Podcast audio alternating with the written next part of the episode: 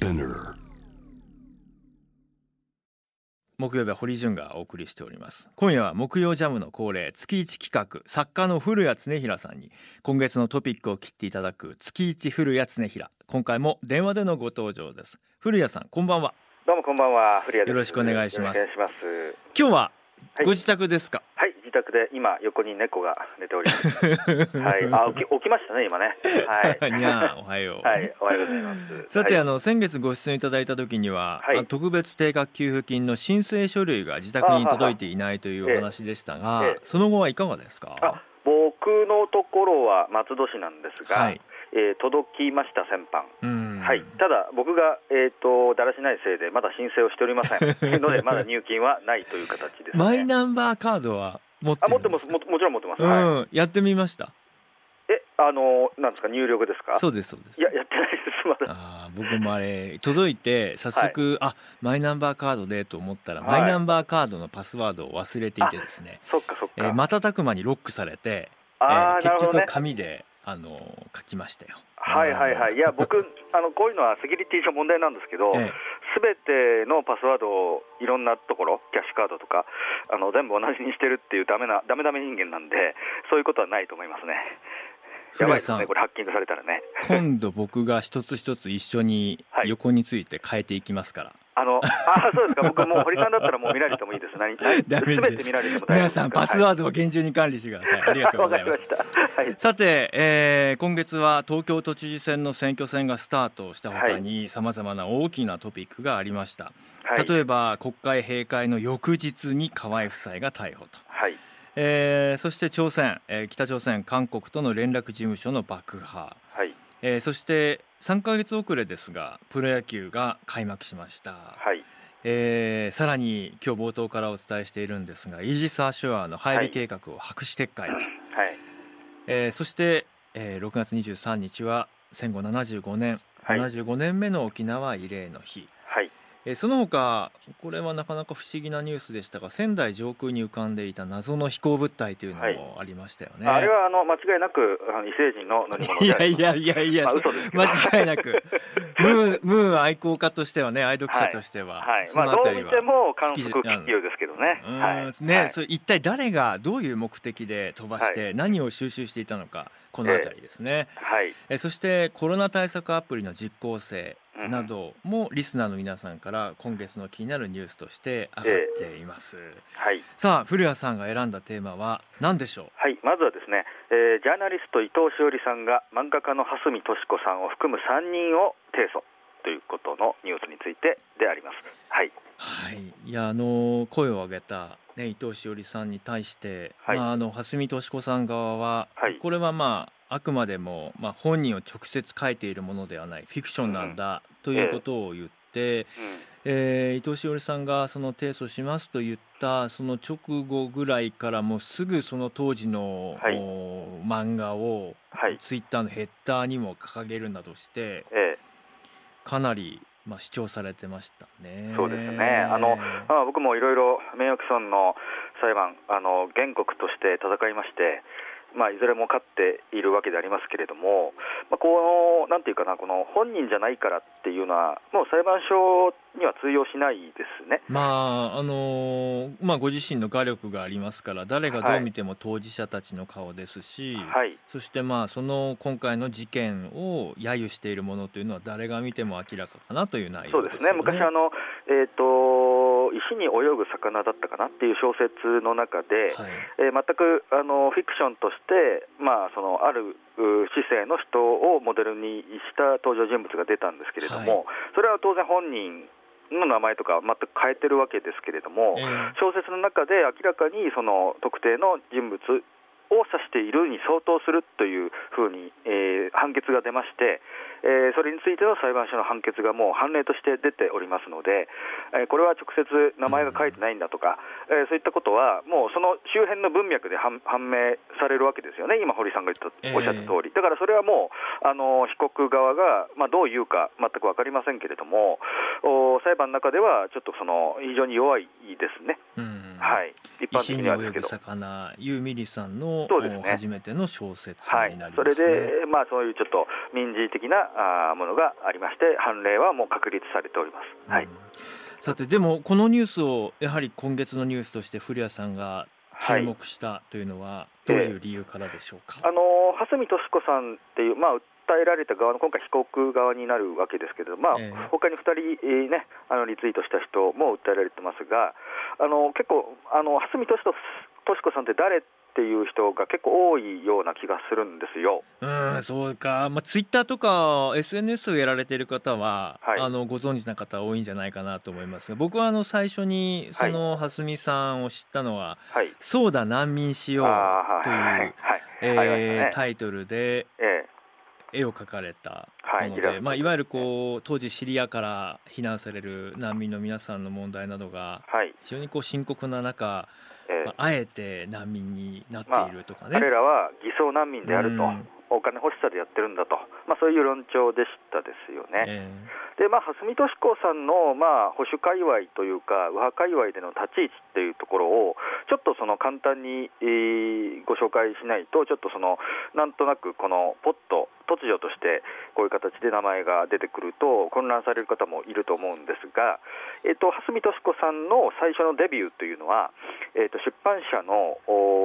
まあ、名前、これ公然としてますから言いますけれども、青林堂ですね、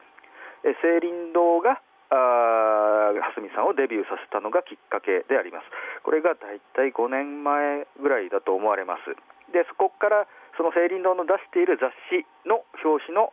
カバーイラストを描くようになったり中のカラーのイラストを描くようになったりしました。ちなみにそのなんでそういうことを知ってるかというと私そそこの会社の雑誌の編集長を1年していたからであります。そうなんですか。はい1年だけですけどね、はい、だからまあそこの中で、えー、僕の編集長の時は蓮見さんは出てこなかったんですけれどもその後に出てこられたということでまあ最初はだからそのいわゆるツイッターとかネット番組とかではなくて出版の雑誌の中からあのそういう右派系の雑誌の中から出てきたと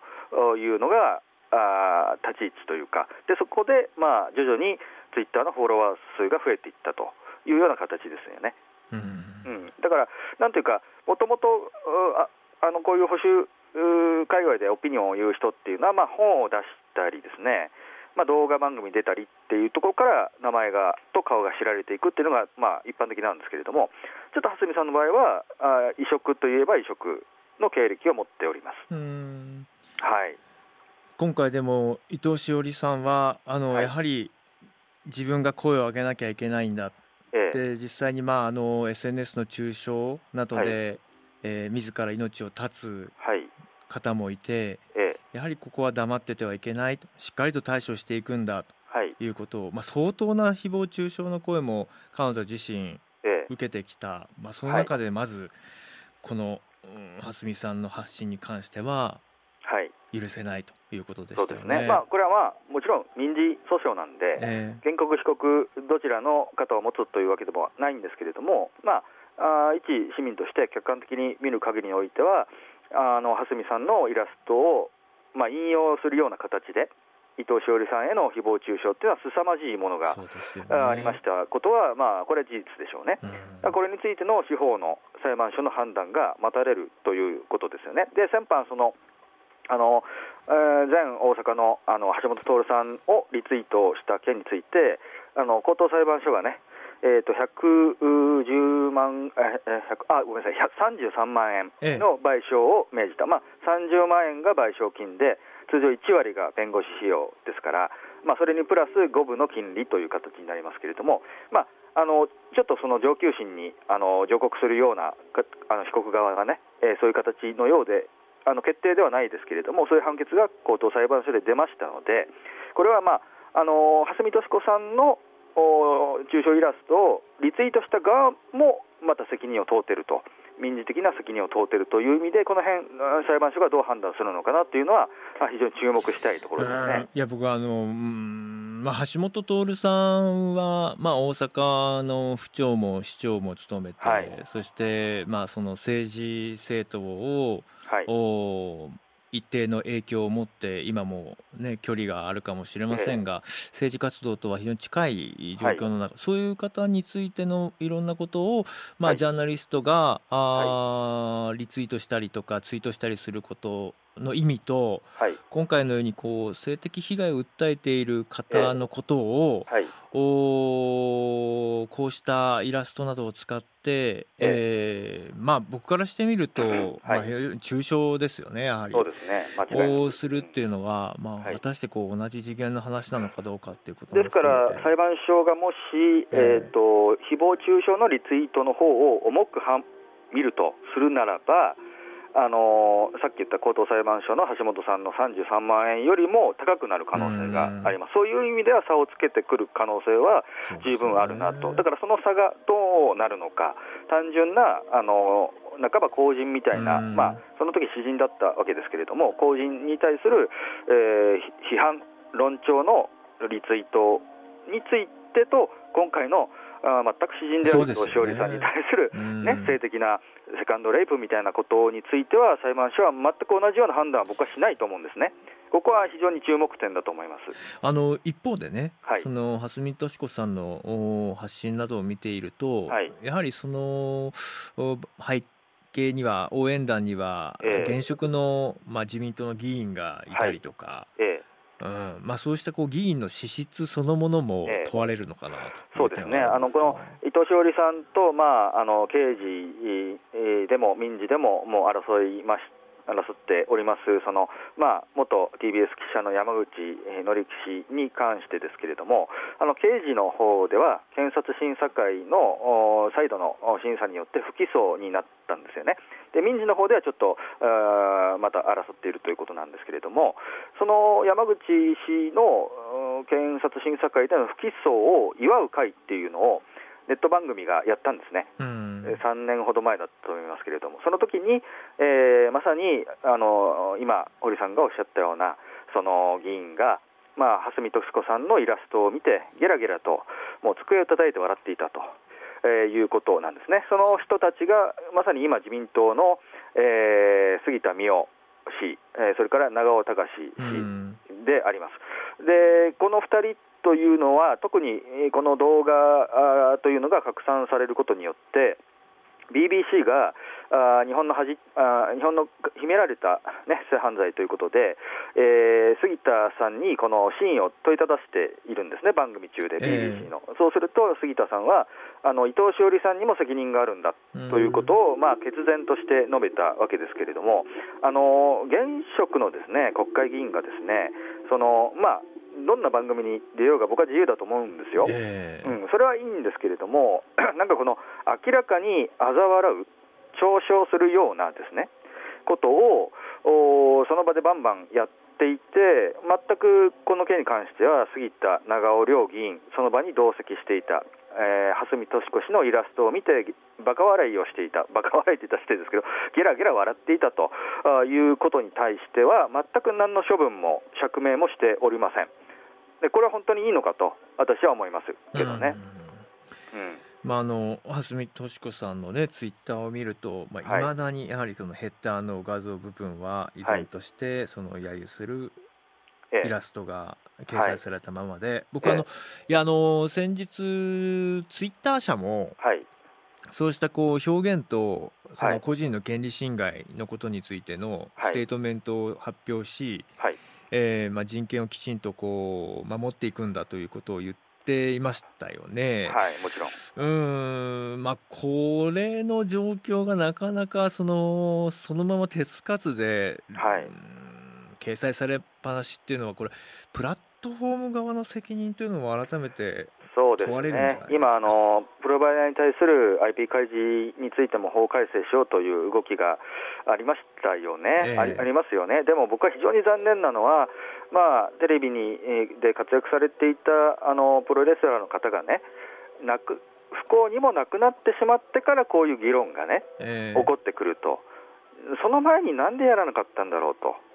そもそも現行法で利用規約っていうのを厳格に守っていれば、プロバイダー側が、えー、あのいわゆるバンとか削除に該当しますよね、民族差別的なことやっちゃいけないと書いてるわけですから、ところがそれを放置していた、まあ、SNS の側ですよね、それは非常に問題であると思いますよね。うん。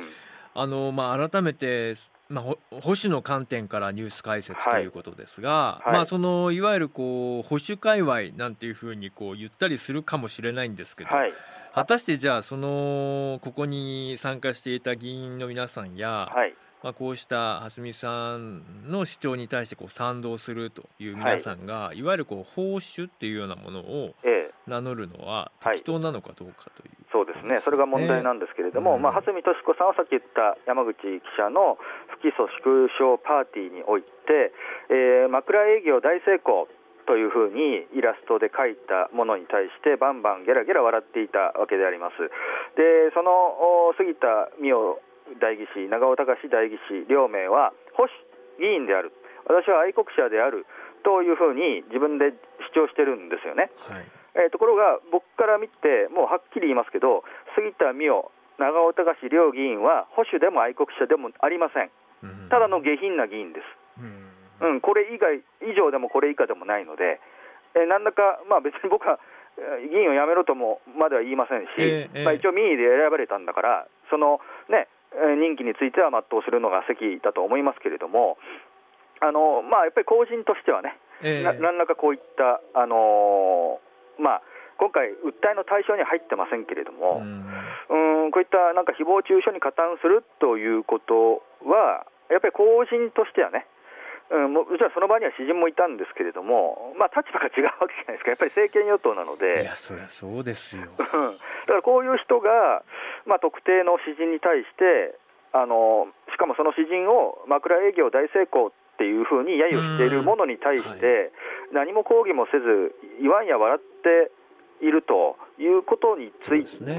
なそれ保守じゃなくて、ただの下品な人じゃないんですかというか、まあ、まあ、名誉毀損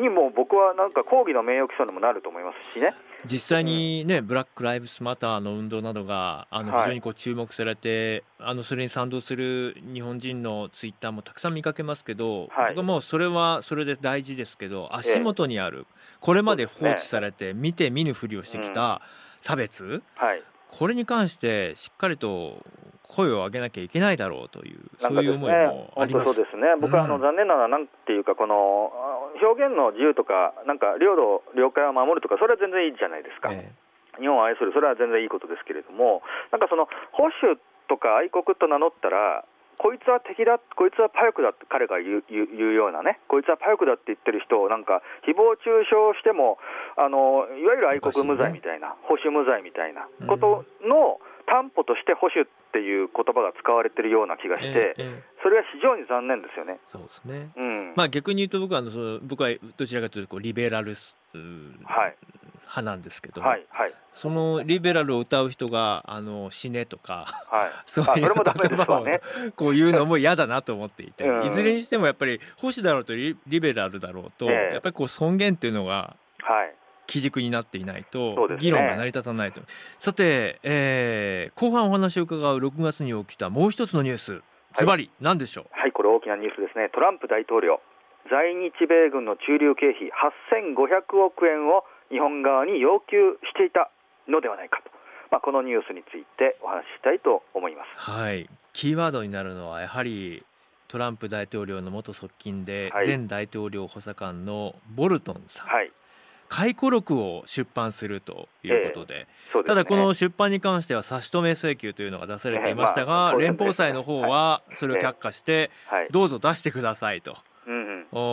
う判断になりましたよね。民主主義やってるなという感じはしましたけれども、ね。はい、2019年、えー、ボルトンさんが来日した際にトランプ大統領からのリクエストとして、うんはい在日米軍の駐留経費について現状の4倍の額に相当する8500億円を要求していると、日本の官僚に伝えたと記載と、はい、アメリカに帰国したボルトンさんはトランプ大統領に報告した際、はい、米軍を撤退させると脅せば強力な交渉カードになると話したと書かれているということでした。まあですね、もちろんそのこの言った暴露本の類っていろいろ出るじゃないですか。はいもうクリントンの時も出ましたし、ええ、モニカ・ルインスキーがね、はい、あのまあ、暴露本って、まあ、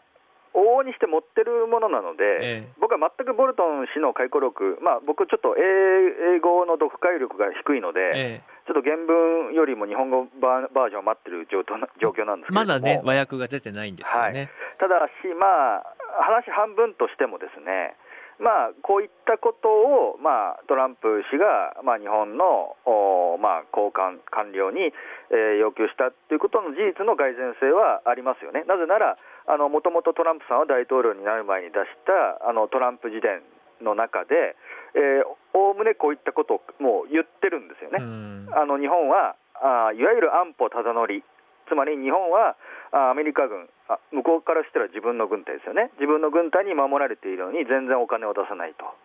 で日本日本人っていうのはあのアメリカのお、まあ、その時あのバブルの時代でしたから、ええ、あ日本の商社とか日本のビジネスマンっていうのは非常に交渉っていうかね、えー、権謀術数に長けていてアメリカから富を奪っていく存在であるみたいなことを、まあ、堂々と大統領になるはるか前に書いているので、えー、まあ、こういったことが額とかあのどの場所で言ったかとかはまだ分かりませんけれどもあの、まあ、蓋然性的にはまあ真実性ありますよね、うん、これ、ね、まあさもありなんという形で、まあ一方あの今日冒頭からお伝えしているあの陸上イージスの見直しに関しての舞台裏朝日新聞が報道していたところによると、はい、河野さんがね安倍さんに、えー、撤回というのを伝えに行った時に、はい、河野さんも外務大臣やったんだから状況分かってるよねと、はい、えー、総理は河野氏が口にした問題の大きさを示すように念押しし今後の対応については明言しなかった、うん、まあ、つまりその米国に対してこういわゆるこう反旗を翻すようなことをしたらどうなるか分かってるよね、河野さんって、まあ、そういう言葉の裏側を見るとやはり米国に対しての非常にこう、え弱い立場の、まあはいああやっぱりまだ敗戦国なのかと思わされるような不平等なありようだから同じ敗戦国のね、ええ、ドイツ、イタリア、ルーマニアとか、まあ、そういう数軸ですよね、はい、えーと、日本は違ってあの、一応ちゃんと独立して講和条約を結んで、日米安保条約結んでるわけですよね。えー、でその日米安保条約の中にあの廃廃棄規定っていうのがあって、はい、双方どちらかが、あのー、その終了1年前だったかな、に通告すれば、この条約は破棄される、えー、破棄されるということは、米軍は撤退するということを書いてるわけです。で、いろんな陰謀論ってあるじゃないですか、本当は日米の密約があって、永遠に日本はこうアメリカの属国なのだと、まあ、それはそれで僕もあの一部一一部あると思うんですけれども、一理あると思うんですけれども、でもね、結局問題なのは、あの日本がアメリカに従わなきゃなんないっていうことは、あの憲法とかには全く書いてないじゃないですか。いやそうですよもちろん。一言も書いてない。っていうか、アメリカって言葉が入ってませんからね、憲法の中には。だから、日本がアメリカから自立する、アメリカの防衛力に頼らずに自分でやっていく、あるいはアメリカに対してちょっと批判的な立ち位置を国際社会で取るっていうのは、あの日本の自由なんです、実は。本来は当たり前ですけど。でそれをがんじがらめにして、まあ、これは白井聡先生とかも言ってますけれども、がんじがらめにして、なんかこれが暗黙の金閣玉状のごとく、これが裏憲法みたいな感じでね、国家の中枢を蝕んでいるっていうのは、今のさっきのね、堀さんおっしゃった安倍さんのどうなるか分かっているよね、ねそこ分かるでしょ、ほら、ね、アメリカさんも怒らせたら大変だからねっていうようなことが、多分安倍さんだけじゃないと思いますよ。日本人のかなり多くの部分が持っている。ところが、でもそれは一言も何も書いてないんですよ、憲法にも、安保条約にも。いやあのやっぱりその、ね、戦後吉田茂さんがどういう形で日米の同盟、まあ、安全保障条約を結んでいったか非常に、まあ、日本にとってはあ防衛の観点から言うと、すべてをアメリカに渡してしまう、しかもまあ内乱に関しても米軍の出動を許してしまうようなものを、まあ、あえて吉田茂首相はそう当時の日本の復興のためには必要だという判断で。結んでいったわけですよね。後の学生運動が起きて、それは改定されていきましたけれども、米軍が沖縄からベトナム戦争後撤退しようとして、基地が縮小される中で行かないでくれと引き止めて思いより予算まで組んで、安全保障をアメリカに託し日本の経済成長を優先させた。はい、そういう歴史を見るとこれいずれもやはりこう自民党っていうものがじゃあ保守の政党これ何なのかということが非常にこう、改めて問われませんか、あの吉田茂の時代は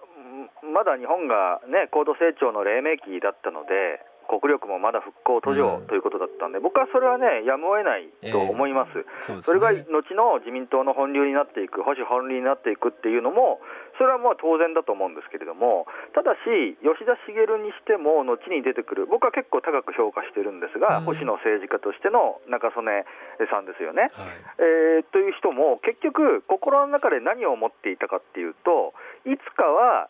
自分の国、日本がアメリカからちゃんと実質的にも独立をして、自分の国の、まあ、軍隊、まあ、それは別に自衛軍でも自衛隊でも名前はともかくとして、それを持つんだっていう、いわゆる免従腹配なんですよ。でこれはね、2000年代ぐらいの保守って呼ばれる人たちにはみんなありましたよ、これ全部、はい、まあ、一部を除いて、みんなありました、だから今はいわゆる、あのー、もちろんいろんな国際情勢もあるし、当然、冷戦時代はあの日本は核持ってませんからね、えー、アメリカに頼らざるを得ない、ところがいずれかは、これが2年、3年後じゃないけれども、10年、20年、いずれかはその10年、20年後には、日本が安保なしでもやっていける。これをまあ一般的には今、保守界隈で真の独立国とかっていうわけですけれども、そういうことをね、でも昔の保守は持ってましたよね、それ、色濃く持ってたのはさっき言った中曽根さんですけれども、吉田さんは持ってたと思いますよ。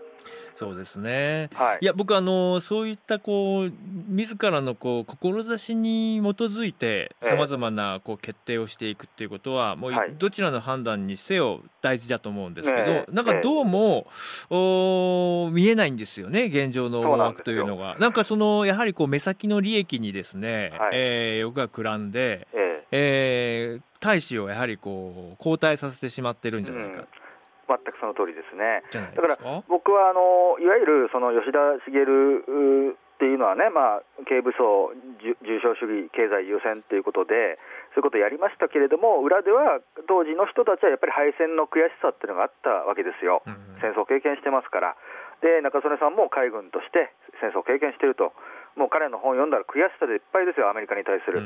でだから今はしょうがないけれども、いずれ日本は独立するんだと、でそのアメリカの一応、庇護のもとに防衛力、自衛力を高めていく、でその後にまあ中曽根さんで言ったらまあ憲法改正があって、で同時に日本の真の独立が達成されるんだと、これ2段階なんですよ、これを僕は2段階自立論って呼んでるんですけど、これがね、いわゆる保守本流の考え方なんです、で僕もそうです、それは。いやでも古谷さんあの、はい、考え方としてねはい、その自主独立といっても世界の安全保障政策を見ると、はい、まあ、各国が連携して対応に当たるっていうのはこれも当たり前の話じゃないですか。まあ、ええ。でだから僕はその何も今の自衛隊をその自衛軍にせずとも自衛隊は自衛隊で日本のねやっぱり自分としての自国の主権を守るためのそうしたこう防衛の軍であるっていうのはこう間違いないわけですから。ただアメリカからこうしろああしろって言われてそれに従わざるを得ないようなその関係さえ見直すことができればつまりそれは総理なり日本の政治家たちや外交官たちや防衛省のもそうでしょう、きちんとフェアにやりましょうっていうことがきちんと提言されて、だ今回河野さんのようにいやこういうことがあったんですよで一回撤回しますって、大衆にきちんとパーン投げてくれればね、そういうことがちゃんとできるんだったら、まあ、憲法改正せずともはい、今のまま十分そのいや独立してますよって言えるんじゃないかなと思うん、それも一つの僕は考え方だと思います。で僕はあの二段階自立論っていう、まあ、僕の勝手に作った言葉を言いましたけれどももう一つ天秤論っていうのがあって天秤ですね、はい、あおお重りを乗せる天秤ね。それは日本のいわゆるあの為政者の中にその考え方があるんですけどどういうことかっていうと日本がアメリカに対してあの経済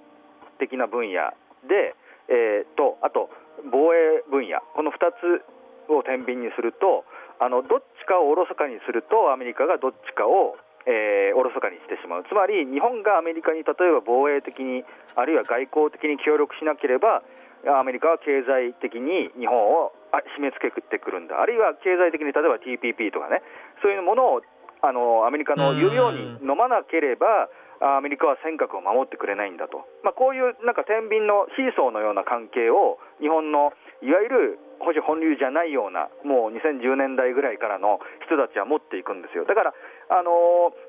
ここで例えば経済に対してアメリカの、まあ、さっき言ったような TPP とかですね、農業分野の開放をしないと、アメリカは尖閣を守ってくれないんだとか、よく正論とかでそういう論調があるんですけど、今までの歴史を見て、ですね、うん、あの例えばアメリカにあのいいダクダクと構造改革協議で飲んできましたよね、はい、えじゃあ、アメリカ尖閣守ってくれてます、うん、どどんどんどんどん領海侵犯してますよね、じゃあ、竹島はどうですか、実効支配されてますよね、じゃあ、北方領土は？何も言ってないですよ。だからこの天秤論っていうのは、もうそもそも破綻してるんですよね。そうですねこれをやったらアメリカ様は助けてくれるんだ。で逆にこれをややらないとアメリカ様は助けてくれないから必死に経済の方でも、うん、あのまあ、橋本龍太郎とか多少やりましたけれどもあの両方あの飲むんですよ。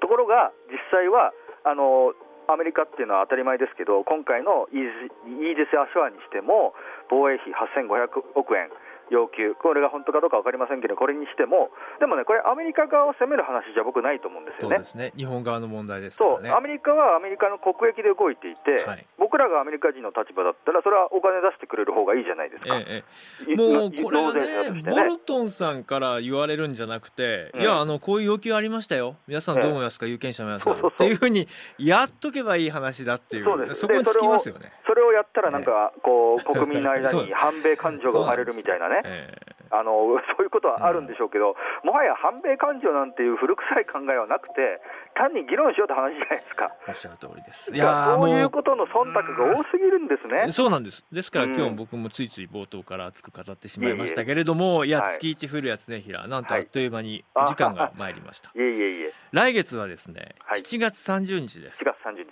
はい。いよいよ会えるか。ああ、もうあったら抱きしめてください。強く、強く抱きしめてください。ねえ、はい、そういう時代が来ることを願ってやみませんが、古谷さん、はい、お元気で、またお会いしましょう。ありがとうございます。以上、アップクロスでした。ジャーナリストの堀潤です。さあ、今夜は古谷恒平さんと一緒にお送りしましたが、えー、先ほど報道で、えー、広島県の三原市の市長が安里容疑者の夫の克行容疑者から現金合わせて150万円を受け取ったとして辞意を表明と。いやこうあるべきっていうかまああのみんな本当にやめてほしいですね あの受け取る方も受け取る方ですからねこれは。あの民主主義のルールとしてこれあのお金を配って、えー、その知らないところで何かを決めるっていうのはこれあのフェアじゃないですよね。皆さんよくご存知だと思うんですけど、でもどっかで、なんか受け入れてしまっているところはあったんじゃないかなと思うんですよ。裏金って聞いても、まああるだろうなとか、まあそれぐらいができて政治家なんでしょとかね。え実際にあの前々回のジャム・ザ・ワールドで、えー、香川県選出の小川淳也議員に登場していただきまして映画がね幸いにしてもう連日大入りでよかったなってそういう政治家を求める人たちそういう政治家を見たいって人たちがいるのは捨てたもんじゃないなと思う一方でねあのー、まあ私は政治家らしくないのかもしれないっていう話がありましたけども政治家らしさに合わせるんじゃなくて、まあ、小川さんのようなねこう自分の信念に基づいてあの正直にでもなかなか不器用ででも人々の声聞きたいんだって。で悩みながらそういうことをこう表に出しながら活動されてるような人があやっぱ政治家だなって思えるようなあるようになってほしいし。